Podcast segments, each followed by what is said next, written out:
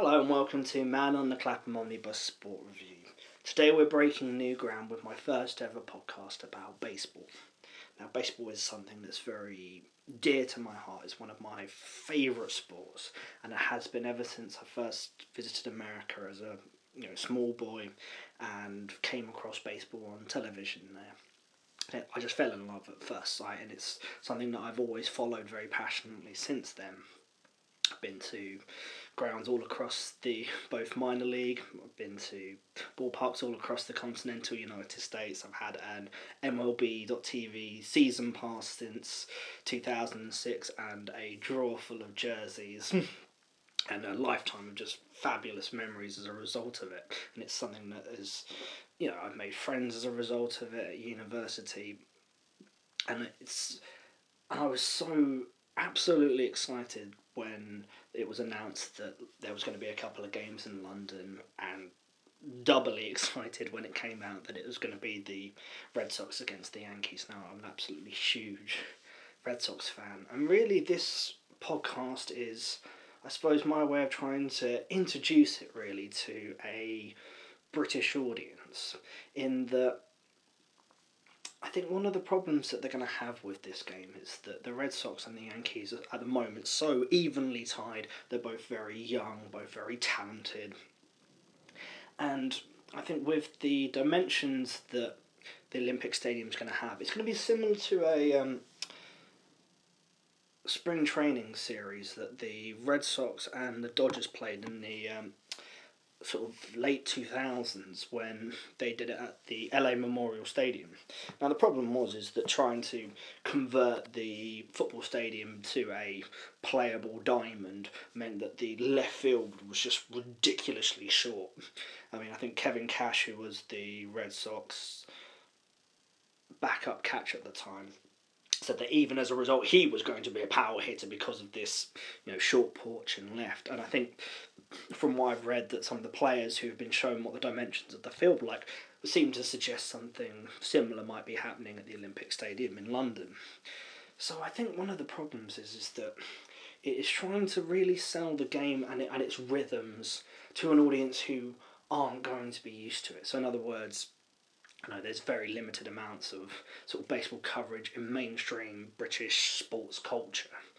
So if you get a situation where, let's say, it's a 15 14 slobber knocker, it's going to be very exciting for the fans and the casual viewers, but in a way, it gives a, I suppose, misleading view of the actual game itself and how uh, sort of a baseball broadcast really works in terms of how, let's say, if you compare it to Vin Scully doing the broadcast booth on his own for the LA Dodgers, I think one of the other things is really how you're going to sell it. I, I think with, you know, I'm a big NFL fan as well. And one of the things I suppose always I found frustrating, especially about the coverage of the Super Bowl, is when they would bring in sort of athletes from different sports, primarily football, and they would sort of talk about how they were interested in the game. And the thing is, is that all athletes are, you know, have that same quality of being able to appreciate other athletes. I always have a respect for your track and field stars, people who play different sports. You know, there's always a bit of a sort of a mutual appreciation in society if you've been playing a team sport and then you're dealing with someone that plays an individual because it's completely it's a you similar processes, training methods, but it's a different psychology and different thought processes. But they will always have that mutual respect. Yet at the same time, it's having the ability to, I think, eloquently verbalize it, or to make some, or to make a comment about it that actually, you know, is more interesting and insightful to the general viewer. The point is, is that Rio Ferdinand, let's say take Rio Ferdinand for instance, is a fantastic football pundit and is someone who does, you know, is very interested in American football. But you can't expect him to come in halfway through a Super Bowl that when he was at the stadium and come up with something, you know, brilliantly, you know, fantastically you know, witty off off the cuff. I, I don't think it was fair on him, and I don't think it was fair on the viewer at home. A lot of whom, you know, have you know, they stayed up till two o'clock in the morning. They watch every single week, and they have a you know a knowledge that deserves more, I suppose, respect in that manner. And so, I think in some respects, the I think key to really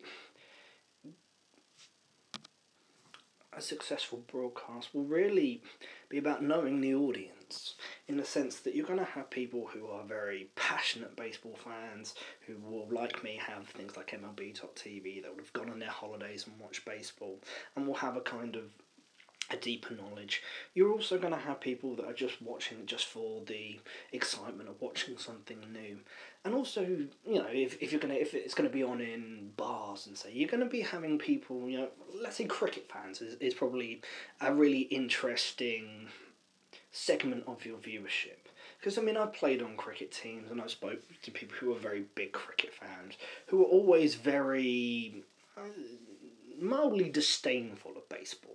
I think it's many different sort of factors. I think some people see it as, you know, an extension of American culture.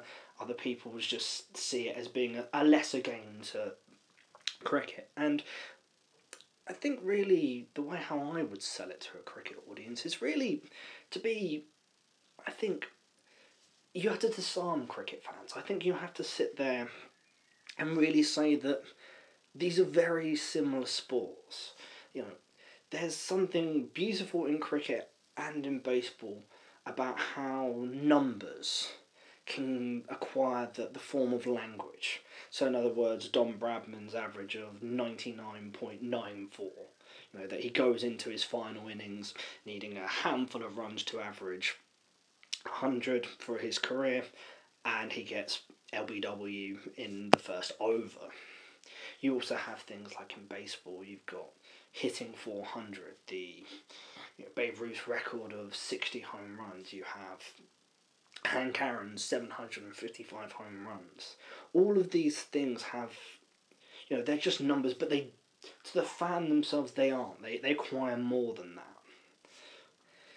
And really, if you look at how, you know, if you look at the, the, the, the sort of curmudgeonly element of people who talk about baseball, especially in America, and they would say that and the problem with the sport is is that it's all now just you know there's too many strikeouts, there's too many home runs, the ball doesn't get put enough in play, and yet if you then look at sort of you know the curmudgeon in cricket's criticisms of the modern game, they'll say well that you know no one bats the uh, test match batting is a lot poorer, and that it's all all or nothing hitting from the you know T twenties. There's you know either dot balls or sixes then there's no middle ground. There's no rotating the strike.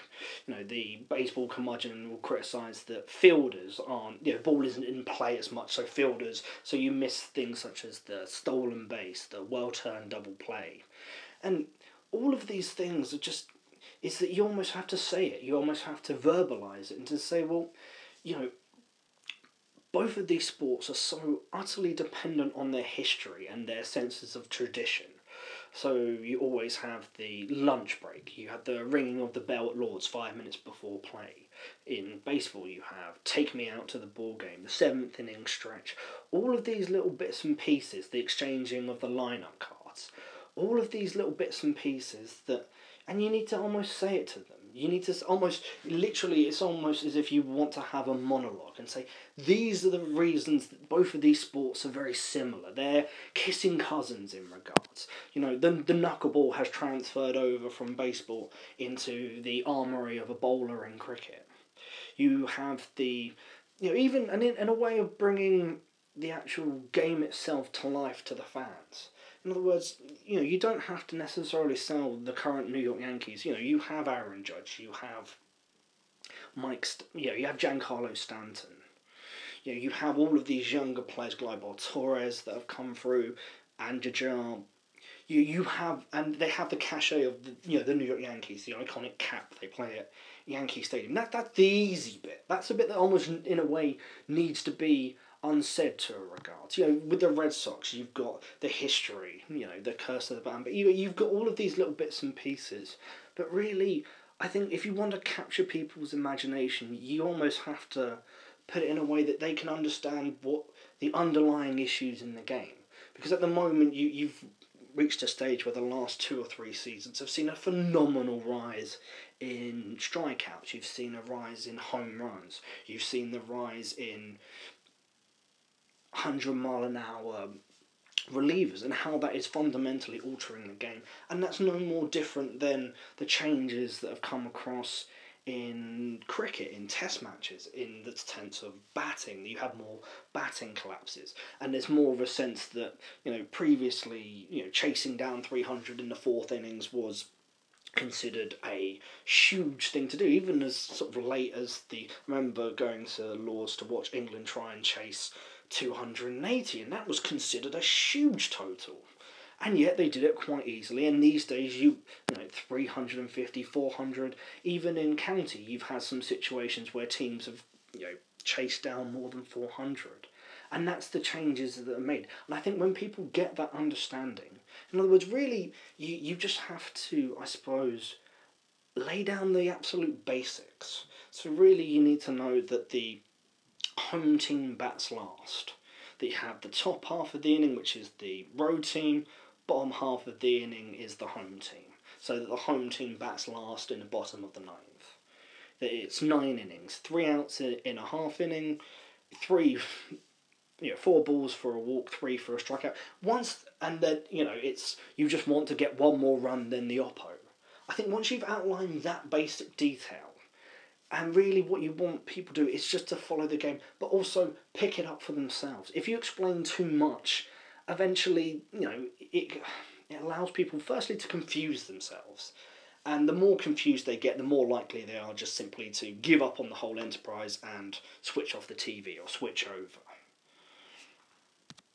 So what you almost need to do is you need to say, well, there's been huge changes in the game in the last two or three years. That baseball is constantly evolving sport.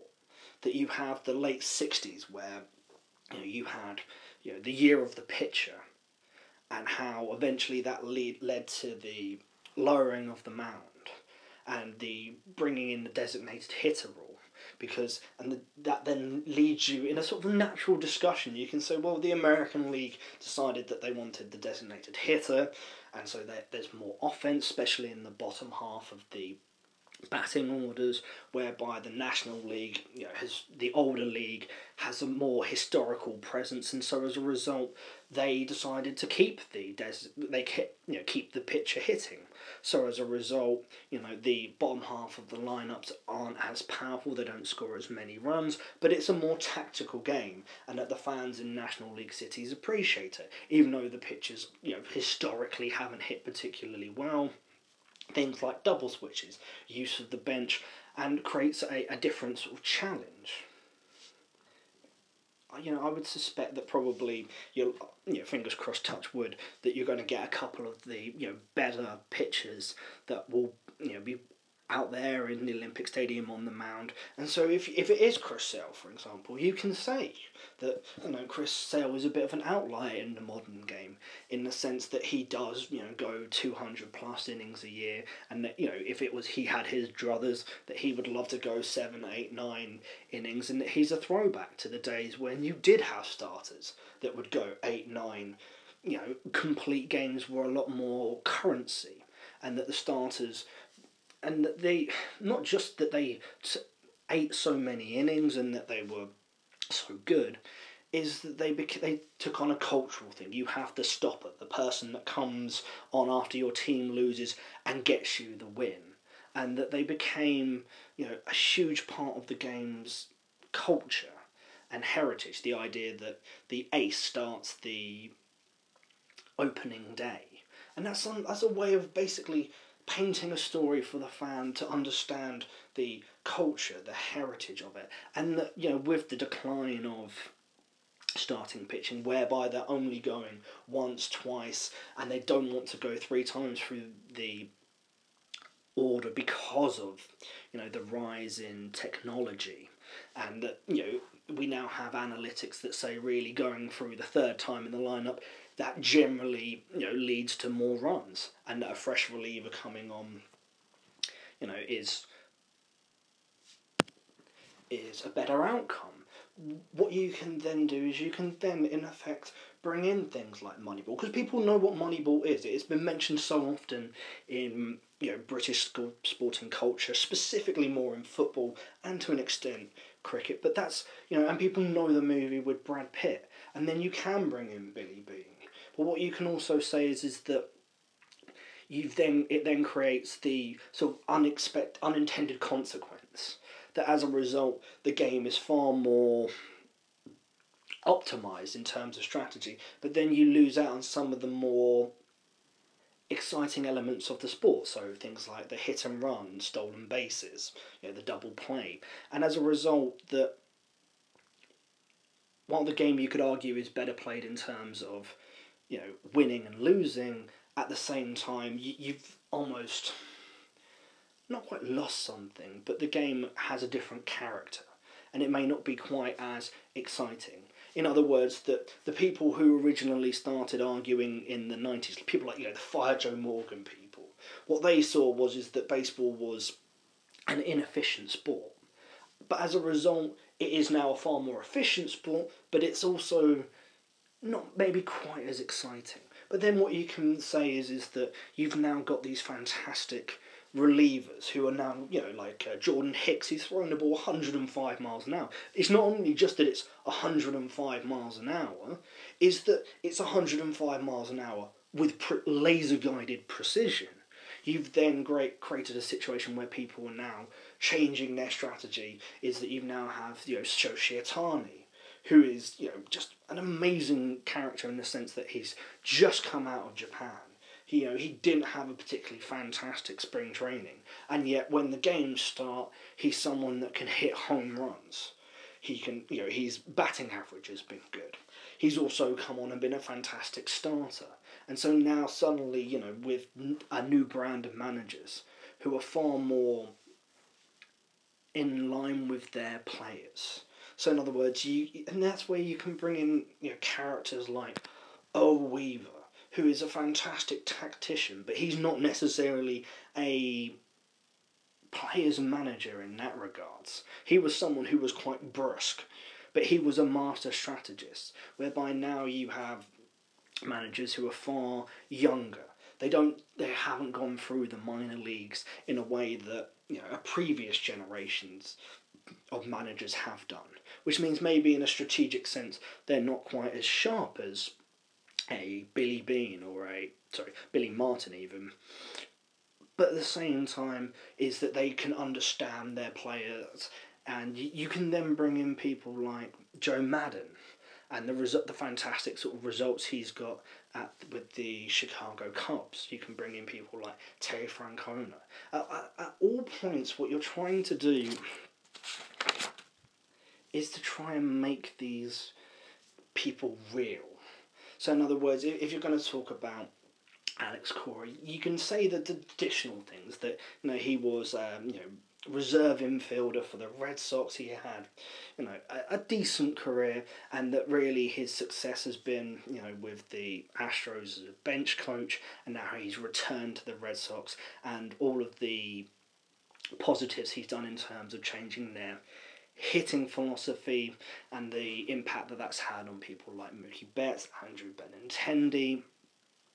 But the underlying principle is is that if you want to to make the game a living, breathing sort of entity that can really, you need to deal with all different parts of, of the game. Really, you're looking to explain things like you know sort of technology. For example, you know the, the impact that radio had. I mean, KMOX is a fantastic example. If you can bring that into a, a broadcast and really explain how you know baseball on the radio, especially to you know, multiple states at the same time, and how much of an influence that had, and why you know the, the Cardinals are so popular outside of you know the St. Louis area and Missouri as a whole because for generations, baseball, real life baseball, was listening to you know KMOX in wherever you were in the Midwest and the West. Is that driving in your car, and that you then put explain the cultural significance of baseball in that the ideas of you know the super station, super radio stations in the twenties and match what was going on in real life is that there were people moving east going to west because of you know the jobs especially with things like world war Two. you can then even bring in sort of cultural references from things like literature. You know hunter s. Thompson does a fantastic sort of point where it's about a traditional character that you know a, a ne'er-do-well family that you know are based in the south. And you know over generations they move further and further west until they hit you know the Pacific. At which point there is nowhere further else to go. That you know, you've reached the you know and you you know effectively your own personal manifest destiny. There is nowhere else further west that you can go. But what you're really saying is is that that generation of people. While they were making these kind of trips, like thing, you know, they were listening to you know baseball on the radio, and how that you know played a huge role it's like if you want to explain, you know, the cultural significance of Mickey Mantle, it's that Babe Ruth is this hugely, it's an amazing character. He's almost like if if Babe Ruth didn't exist, someone would have had to have written about Babe Ruth or created a character with that kind of, you know, elan. I mean, he is just an amazing story. If you want to tell a baseball story, you start with Babe Ruth. You start with this kid that was basically just a massively difficult kid. I mean, he was drinking out of his, you know, the regulars at his father's saloons, you know, dregs, you know, at, as a child. And eventually the family just do not have the energy or even the ability to control him, so they send him off to a reform school. And they don't really, even to be fair, bother to visit him that much when afterwards and that he then grows into this fantastic baseball pitcher who goes to the Red Sox, who at that time had won, you know, three or four World Series, who were the dominant team in baseball of that era, and he sets a record for them, you know, most scoreless innings as a pitcher, and you know would have had, you know, would have been definitely in the argument to be one of the best, if not the best, left-hander in baseball in terms of pitching. Who, you know, had he never picked up a bat, had he never even got a single would have, you know, almost certainly got into the Hall of Fame. And yet, he then, you know, leads this rise of, you know, the end of dead ball. You know, you have a livelier ball. You know, you have new, and then you have home runs. And he obliterates the home runs. And that completely changes baseball. At which point he decides that he doesn't want to pitch. And that his, you know, behaviour you know that he was so difficult that he was out you know drinking every single night that he was having affairs all over the place and that you know gambling and all the rest of it which then leads you know really to the red sox running out of patience and you know just basically selling him to the yankees and how that has a huge visceral effect on creating the next great baseball team. Yeah the yankees which which sort of culminates in the you know 1927 Murderers Row, and the, the difference of personalities between him and Lou Gehrig. You know, Babe Ruth is this very gregarious, you know, lovable rogue kind of figure who is beloved across America and becomes probably the the first major, almost in effect, global sporting superstar and then you have Gehrig next to him, who's you know far more an austere personality, you know, very much a, a mother's boy, who does you know who is a college graduate, and how they the sort of interplay of their you know history together as Yankees and the the tragedy of you know him getting AC, ALS and how you know they've renamed it Lou Gehrig's disease. You know, then you, you can then bring in the, you know I'm the luckiest guy alive speech. You can then bring in you know, people like you know, Joe DiMaggio. You can then bring in that he married Marilyn Monroe. But then what you need to also bring in is not just that, is that he had the, the hitting streak. Now, the 56 game hitting streak is interesting.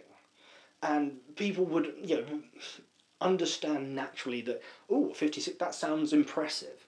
But it, you need to give it more than that.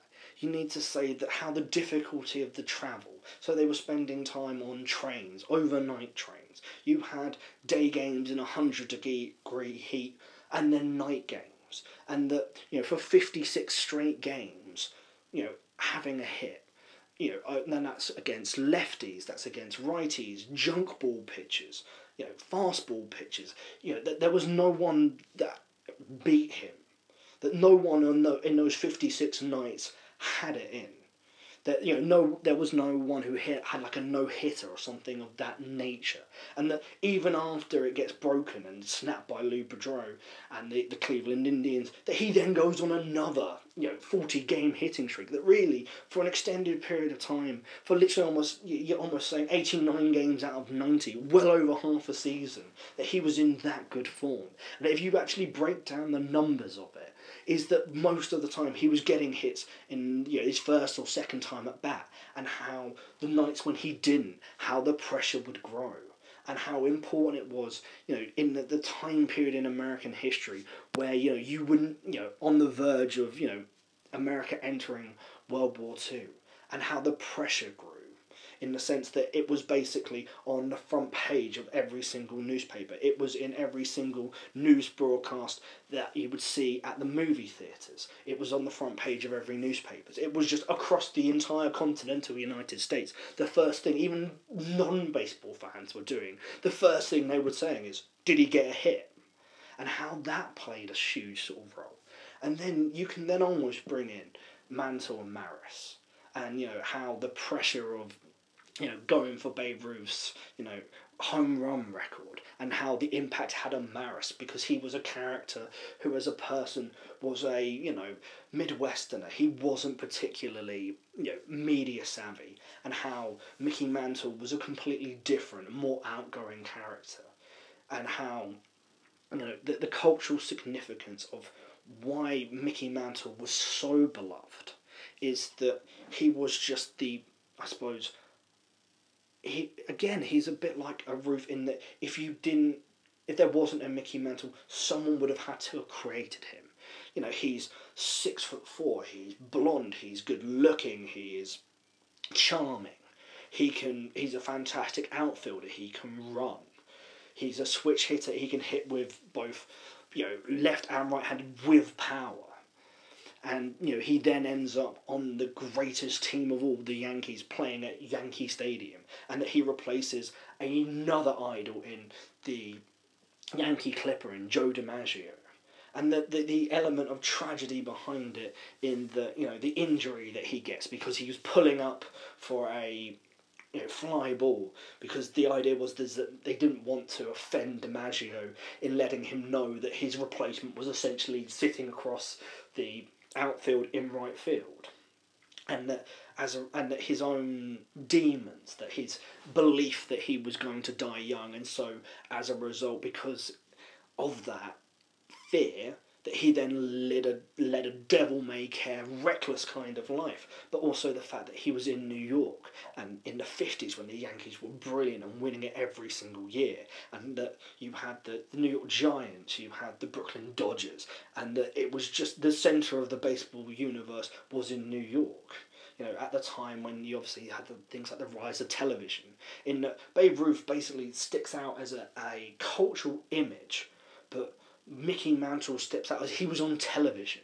People could see for the first time just how good he was, and as a result, his popularity, you know, spread across America in a slightly different way to that of DiMaggio and Babe Ruth.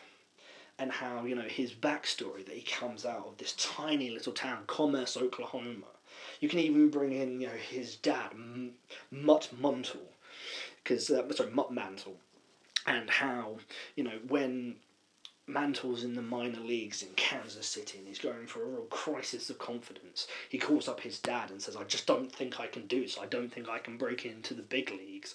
And that Mutt immediately just drops what he's doing, gets in the car, drives all through the night to Kansas City, and then says, "Okay, if you're not going to do it, then you know we're going to pack up your stuff. We're going to drive straight back to Commerce, Oklahoma, and you can work down the mines with me."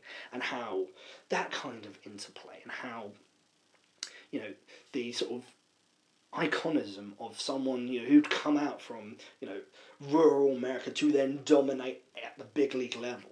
Even the sort of the I suppose telling the story about how he first came to New York. He's you know, with a five dollar canvas suitcase and you know an ill fitting suit, and how you know one the, the and that that's almost the experience that every single player gets when they get to the big leagues. That you go from retro America, you go from these small towns in the Midwest or in New England or you know, out west, and that you then go into a major city. You go literally, physically, and emotionally into the big leagues, and that you know it's there where the the veterans will you know help pick you out a suit and those sort of things that maybe if you just got a commentator who will just will tell you the balls and strikes. They'll tell you that Mookie Betts started out as a second baseman, but you, you really at the same time need to tell baseball as the story of America. If you're going to talk about, you know, Jackie Robinson, you you can talk about how you know you can talk about the Negro Leagues and how you know, you know you've got enough people that would have seen you know who would have seen the movie 42 and that how you can then build upon that. You can explain that Jackie Robinson in no way, shape or form was the best baseball player in the Negro Leagues and that his it was maybe his fourth best sport. He, he was certainly a better football player. He was certainly a better basketball player. You know his athletics in college and several different events as well, and that he really only played a handful of games for the college baseball team and was atrocious. I believe he went something either one for eighteen or over for eighteen, and how really the importance of the time was that baseball was where he could make some money. In other words, that the professional football leagues weren't particularly popular. A lot of the time, they were taking on baseball teams' names as a way of boosting their own sort of nascent, pos- you know, popularity. And how, obviously, if you wanted to go to the Olympics, the issue that you would have would be that you'd have to remain an amateur and really by going using the fame that he'd got from his court case in regards to his court martial when he was in the military and it was in Texas he refused to go to the back of the bus.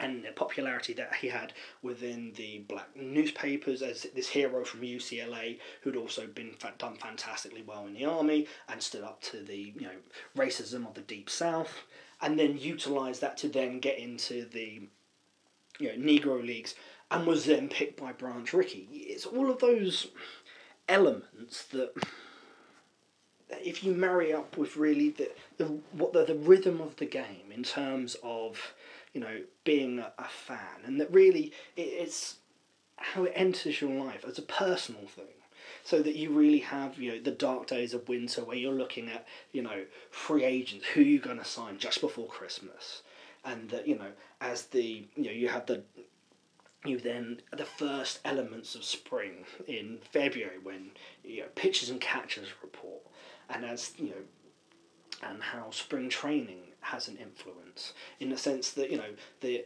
older fans that go to you know down south to watch you know in Arizona and in Florida, in particular Florida, is almost reminiscent of cricket fans at outgrounds in other words, they're watching, you know, minor leaguers whose names aren't on the back of their jerseys, who are just desperate to make the teams, and they're watching it at the same stadiums where, you know, 50, 60, 70, 80 years ago, 100 years ago, Babe Ruth would have been doing exactly the same thing for their spring training. It's that kind of history that I think you can add to the, the broadcast and it's almost in a way fantastic that you have teams like the Red Sox and the Yankees because they have such an intertwined history.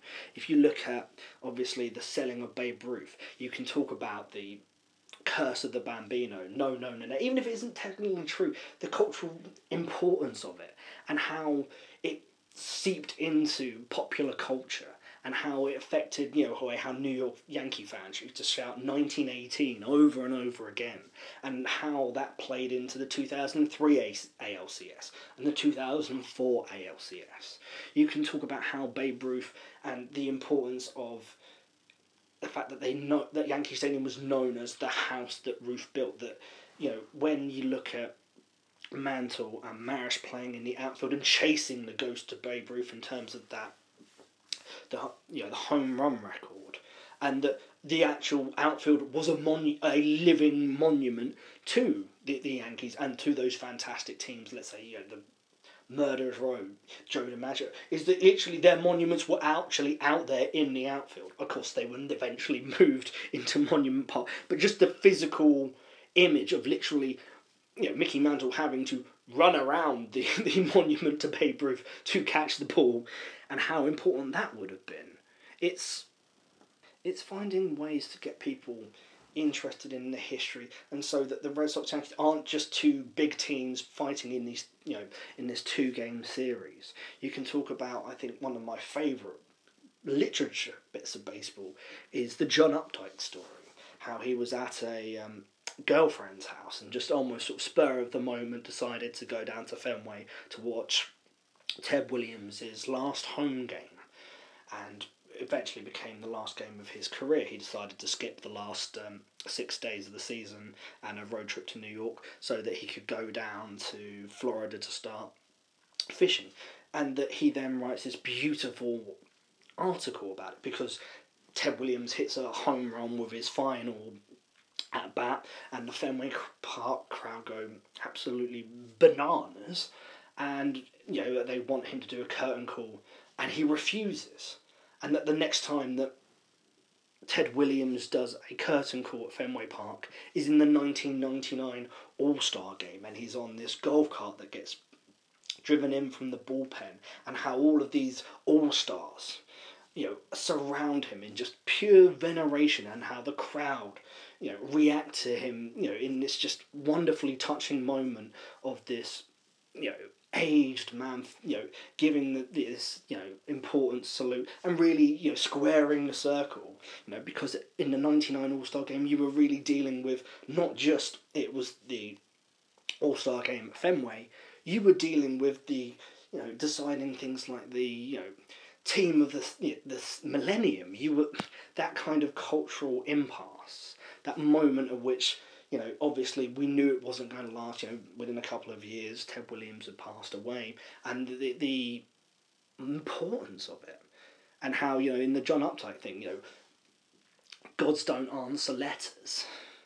And I think you can then bring in the movies, you know, like the Kevin Costner trilogy, you know, Love of the Game, Bull Durham, Field of Dreams, as a way of getting people to look it up after the game to say, okay, if you think that John Updike thing was, why don't you read it?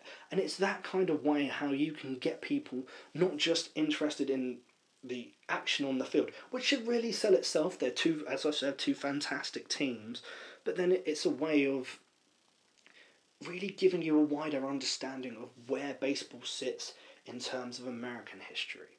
And that, you know, instead of people sitting there thinking, oh, well, it's just, you know, one of the, what's the most common thing that you know, British people say about baseball, oh, they call it the World Series, and yet it's you know only teams in America, and it's a way of changing that to see the the positivity and the the wonderful things that baseball has done, and how you can get these characters, these long dead characters, to become real to people. I think the classic one is Steinbrenner, and you can say that you know is that I, I think one of my favourite things anyone's ever said to me who was British about baseball was that they didn't is that they didn't understand that Steinbrenner in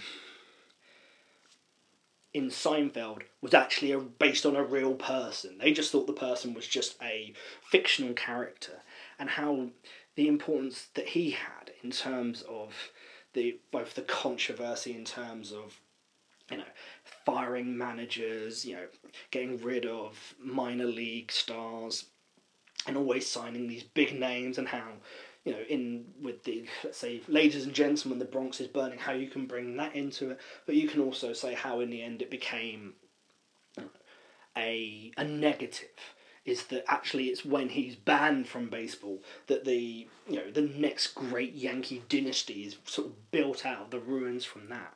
But also why he bought the Yankees. That as a kid growing up in Cleveland, he used to go down to the hotel where the Yankees stayed just so that he could see a glimpse of the players and a glimpse of their luggage. That was how important the Yankees were to America.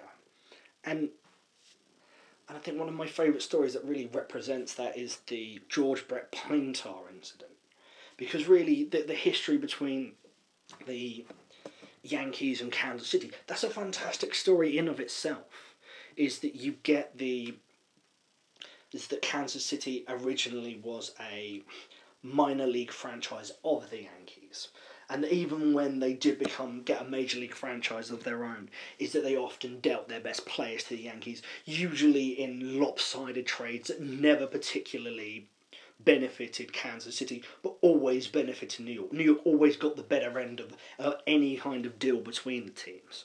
And so that by the time you get to the, the late 70s and the early 80s, that you get a great Kansas City side. They're built off of the idea of, of athleticism. They are a a completely different mindset to the Yankee teams that were built by Steinbrenner, where you had, you know, Reggie Jackson. And eventually you get this, the Pine Tar game, whereby Billy Martin, the Yankees manager, this you know, fascinating character in of, him, in of himself, has worked out that George Brett has far too much pine tar on his bat. It's a minor rules violation, but it's a rule violation nonetheless.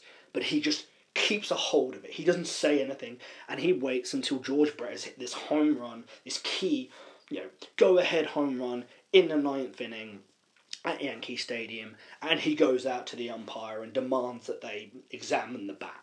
The umpire, you know, looks at the bat and realizes, yep, they George Brett has inadvertently broken the rule, and you know the home run is disallowed, and and just the moment of which George Brett just steams out of the Royals dugout, and that the, the umpire was Tim Teufel, who was a really big guy, which made it as just an actual televisual moment. It was gold.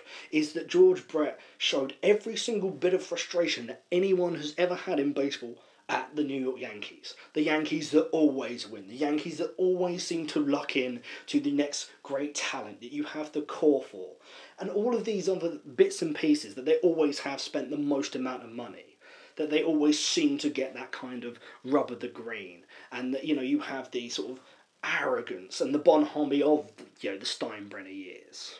And that's a way how you can then sort of almost sell what the rivalry is and how you know for Boston it's not just a rivalry between two teams. It's a rivalry built out of the frustration that you know Boston has that in effect you know New York surpassed it historically.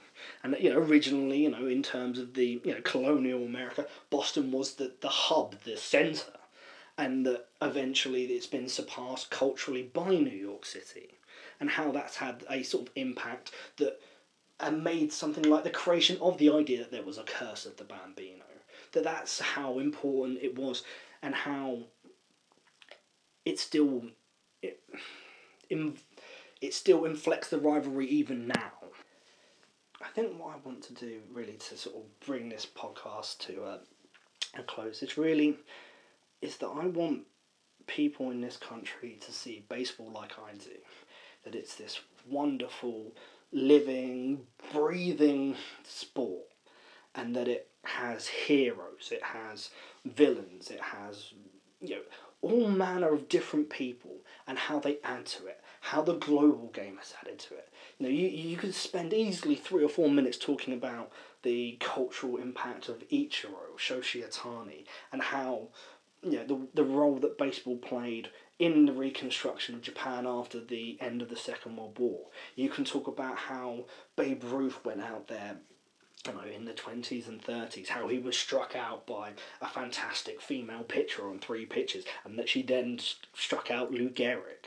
You can talk about the Caribbean series. You can talk about people like Roberto Clemente and you know the 3,000 hits that he got and then on the last day of the season, and then you know dying in a tragic plane accident, going out to Nicaragua to deliver supplies after an earthquake. It's you can talk about the you can talk about the cultural significance of the All American women's baseball teams, the league of the you know the nineteen forties during World War Two, and how you know the the movie A League of Their Own, where where that's come from. It, it's a way of not just making it two games that could just you know that could be blowouts, that could be laughers, and making it so that people will then maybe go and buy that movie or watch that movie and then fall in love in a way that you know I do and all the other people that the 55,000 people that will be there on day 1 the 50,000 people on the second night the way how we feel about it. Thank you for listening